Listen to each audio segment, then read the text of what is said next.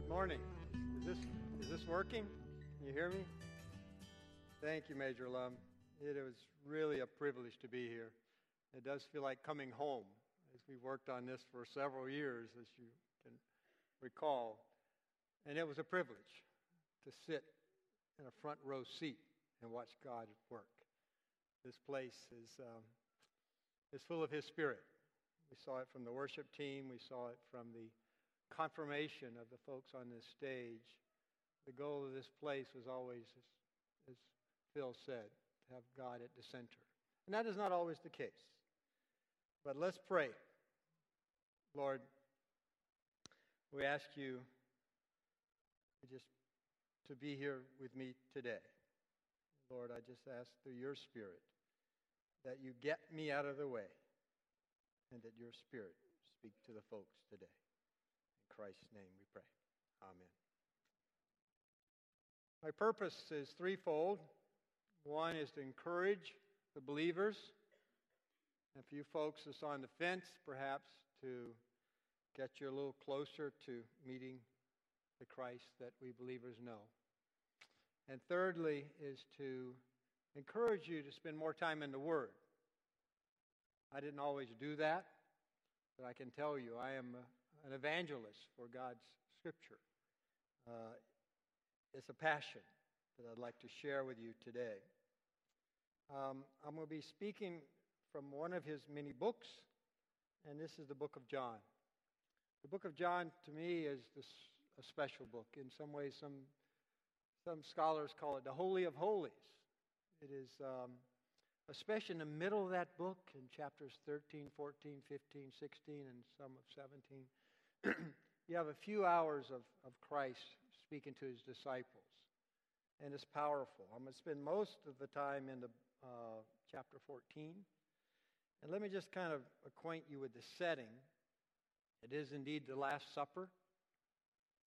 It's called the Upper Room Discourse because mostly it's Christ speaking to 11 guys. 11 guys that are confused.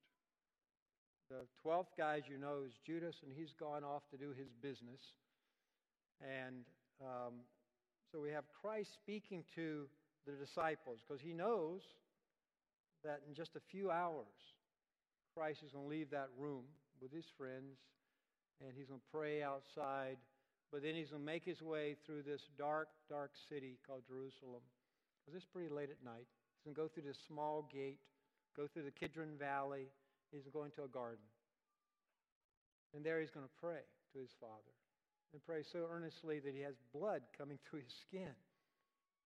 The doctors tell me that is very possible in a time of distress. And as we know, he'll be arrested falsely, he'll be accused, he'll be tried, and the next day, the next day, he'll be on a cross at Calvary. And at 3 o'clock, he'll be dead.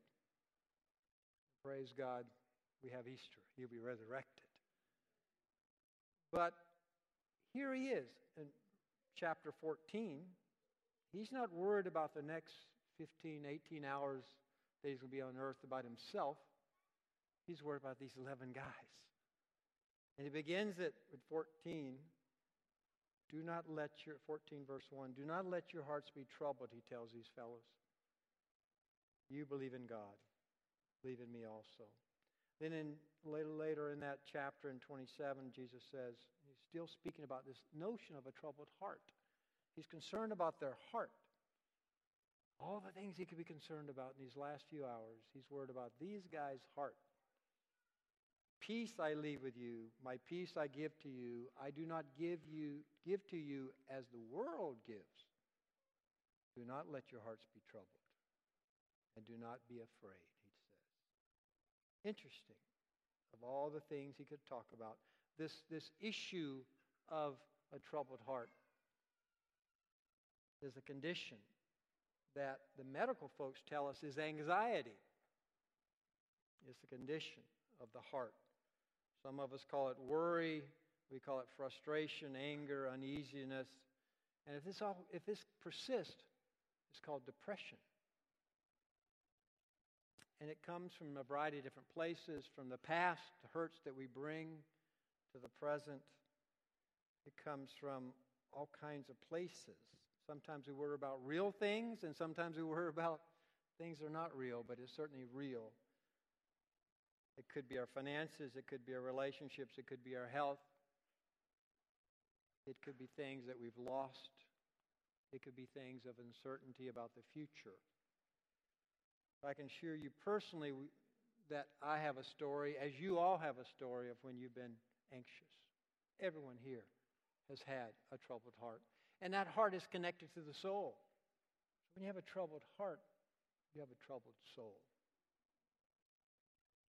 My story is very briefly is just not that many years ago I lost my wife to breast cancer. She was the love of my life. She was the mother of my children. She was my best friend. She left me with an 8-year-old and a 12-year-old. That gives you trouble, anxiety about the future. Everyone has a story.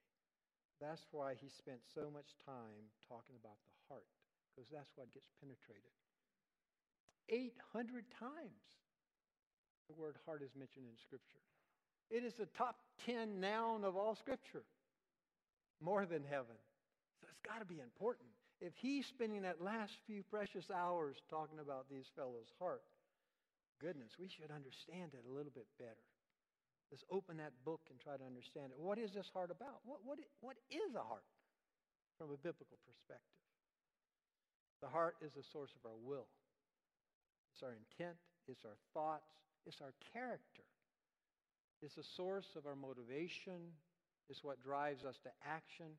It is our center, it is our personality. It is different than our physical bodies. As I said, it's, it's part of our soul. It's where our core values come from, it's where our attitudes are forged, it's how we make our decisions, it's when we say those unguarded words. It's how we view ourselves, and it's how we view God. It comes from our heart. Proverbs 23 7 summed it up like this For as he thinks in his heart, so is he. So the heart is indeed important. And God teaches about our heart. If you go to the Old Testament in Ezekiel 36, I think it's on the slide behind me, 36, 26, God says these words I will give you a new heart and put a new spirit in you. I will remove from you your heart of stone and give you a heart of flesh. When you and I were converted, born again, we were given this precious heart of God. A heart that can love like God. A heart that can see people through God's eyes. This heart is a precious, precious gift. We have an amazing, amazing heart. But something was missing with these fellows. They had that heart. They had that heart. But if we read in that same chapter, that precious chapter, those few verses which I challenge you to read, that these guys were still confused. If you look uh, in the verse 4, you have Thomas, because Jesus has told him, I'm going away. And, and the disciples are saying, in fact, Jesus says to him, You know the way to the place where I'm going. But they're, they're confused. What do they say? Lord, we don't know where you're going. How can we know the way? Add the heart, but there's something missing. Listen to it. And Jesus answers, I am the way, in verse 6. I am the way and the truth and the life. This is that second piece that's missing. You got the heart, but you got to know the way. That he's telling them that there's something else beyond that heart. Because remember in Ezekiel it said, we got a new heart, but we also get what? A new spirit. But also in chapter 14, Jesus introduces them to someone else, to another person, another part of that Trinity that the divisional commander was talking about. This person called the Holy Spirit. In the Greek, the word is paraclete. Fancy word, but what does it mean? It's interesting when you look at these words. It means a helper, someone that comes to your aid in time of distress That's what the Holy Spirit is. I call the Holy Spirit a little bit like Rodney Dangerfield. He doesn't get any respect sometimes because we don't tend to know him. We know about Christ and the Father God, but sometimes the Spirit, don't seem to focus on him. The Salvation Army certainly does. That's what they bring to the mission field is the Spirit. I, it helps me to understand it because I, if you look through Scripture and, and look at the various descriptions, he's called the helper, the consoler, the advocate the intercessor, the teacher, the counselor. That's what he brings. He brings a heart and he also brings this spirit. But why is Jesus bringing up this spirit at this point? Well, this spirit, he's been around a while. You go back to Genesis, verse 2, chapter 1. The Spirit is hovering over the waters. Creation was through the Spirit. But the Spirit is different here. Christ is introducing him as something different because he's leaving, but he's going to leave this spirit because we needed that spirit. What is the role of the spirit? How does it intersect with our lives? I have it as the three P's. Pastors love these, these, these letters and these numbers. So let me walk through it. He offers us purpose. He offers us presence. He offers us power. First, the purpose. And all three of these go to help that troubled heart tremendously. The Holy Spirit teaches and guides us to understand the purpose for our life. When we know the purpose for our life, we have direction. We have a sense of a calling. Only through Him can we find that calling. That's the perfect place where He wants us to be, where we can be so blessed. Then He gives us a presence. As through the Holy Spirit, we have the ability to experience Christ in a real way. In a real way. Personally. It's not about religion, it's about a relationship. Personal relationship. We have that personal security. That's how we can walk with our hand in Christ's hand. That Spirit gives us that capacity. And last is the power. He gives us the power to to see people through his eyes, to have that heart that only God. It gives us the power to walk away from sin, to make righteous decisions, which simply means that we make the right decisions. It gives us the power to be holy. That's a fancy word. It simply means to be set apart for his purpose. That spirit is, is, is amazing. So God's given us a heart and has given us a spirit. But still, there's something missing. Feel you can have trouble. Why is that? There's something else he did in chapter 14. Something else. Because he says, I will give you a new heart and put a new, new spirit within you. But he talks about peace. How do we get that peace? One of the problems is that I know for me, that doesn't, uh, isn't one of those P's, is this thing called a plan. I see a lot of military folks here. We all want a plan of action. We, we, want, we want to know uh, where we're going before we set out. Because if you don't know where you're going, you probably won't get there.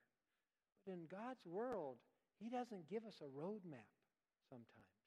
Yes, He can give us a gift of prophecy, He can give you revelation about things. But we humans want the answer to all the questions of why and how and where. A lot of times we go in prayer to ask God to bless our plan rather than what prayer's purpose is, is to ask Him to reveal His plan for us. Right? So, so this notion of plan is important because it separates this concept of faith and trust.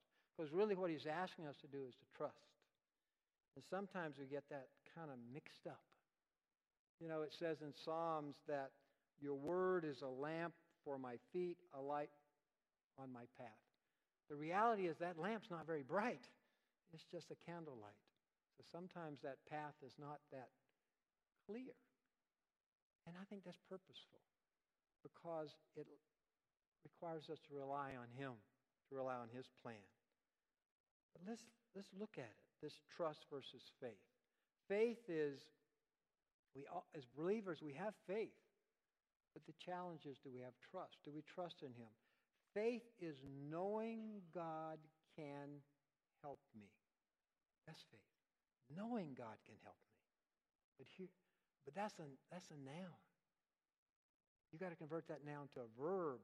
Hear this. Trust is knowing God will help me. That's harder. That's faith in action. So the second, third piece of all this is taking that faith and moving it into trust, leaning on God. So we're believing in His plan for our lives. And then as we close, something else that Christ did in chapter 14. What did he do? In excuse me, in chapter early part of 13, flowed into 14. What did he do? He washed the feet of these men, including Judas. It was an act of humility, but it was an act of an object lesson. He said, You don't understand this now, but you'll understand it later. And only now do I begin to understand it. You know, we, we walk in this world and we collect dirt. This world is, has sin in it, and we accumulate that. And we need to wash our feet. We need to wash that sin from our feet to cleanse ourselves. And only through Christ can we cleanse ourselves. We ask God for forgiveness, for purity. He says that, the psalmist taught us in verse 51:10, create in me a pure heart. That's the prayer The simple prayer Create in me a pure heart, O God, and renew a steadfast spirit within me. Who may ascend into the hill of the Lord? He who has clean hands and a pure heart. That's when we can see God. That's when we can see. And God is so merciful, so gracious in that process when He washes us. We have a wonderful God who purifies our hearts and washes the dirt of the streets off of us daily if we need it. Matthew 5 8 says it this way Blessed are the pure in heart, for they will see. When we see God, it cures troubled hearts. Cures.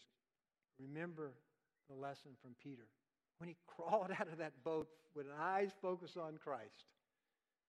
He was walking on water. But what happened when he started focused on the wind and the waves? He got wet. So as long as we're focused on the circumstances rather than on Christ, that's when our heart gets troubled. What a lesson. We've all heard this last verse and put it on the screen in Philippians 4 6. It's something I try to, to focus on daily in my devotionals because it's so easy to forget. Do not be anxious about anything. That's a lot. Do not be anxious about anything, but in every situation, by prayer and petition with thanksgiving, present your request to God. And peace that transcends all understanding, all human understanding, will guard your hearts and your minds in Christ Jesus. And those Holy of Holies, those four chapters, in chapter 16, he sums it up in verse 33 this way. And I'd like to leave you with this what Jesus said. He simply said, I have told you all of this. He told all of this so that you, he told these disciples and to us, have told you all of this so that you may have peace in me. Here on earth, you will have many trials and sorrows, but take heart because I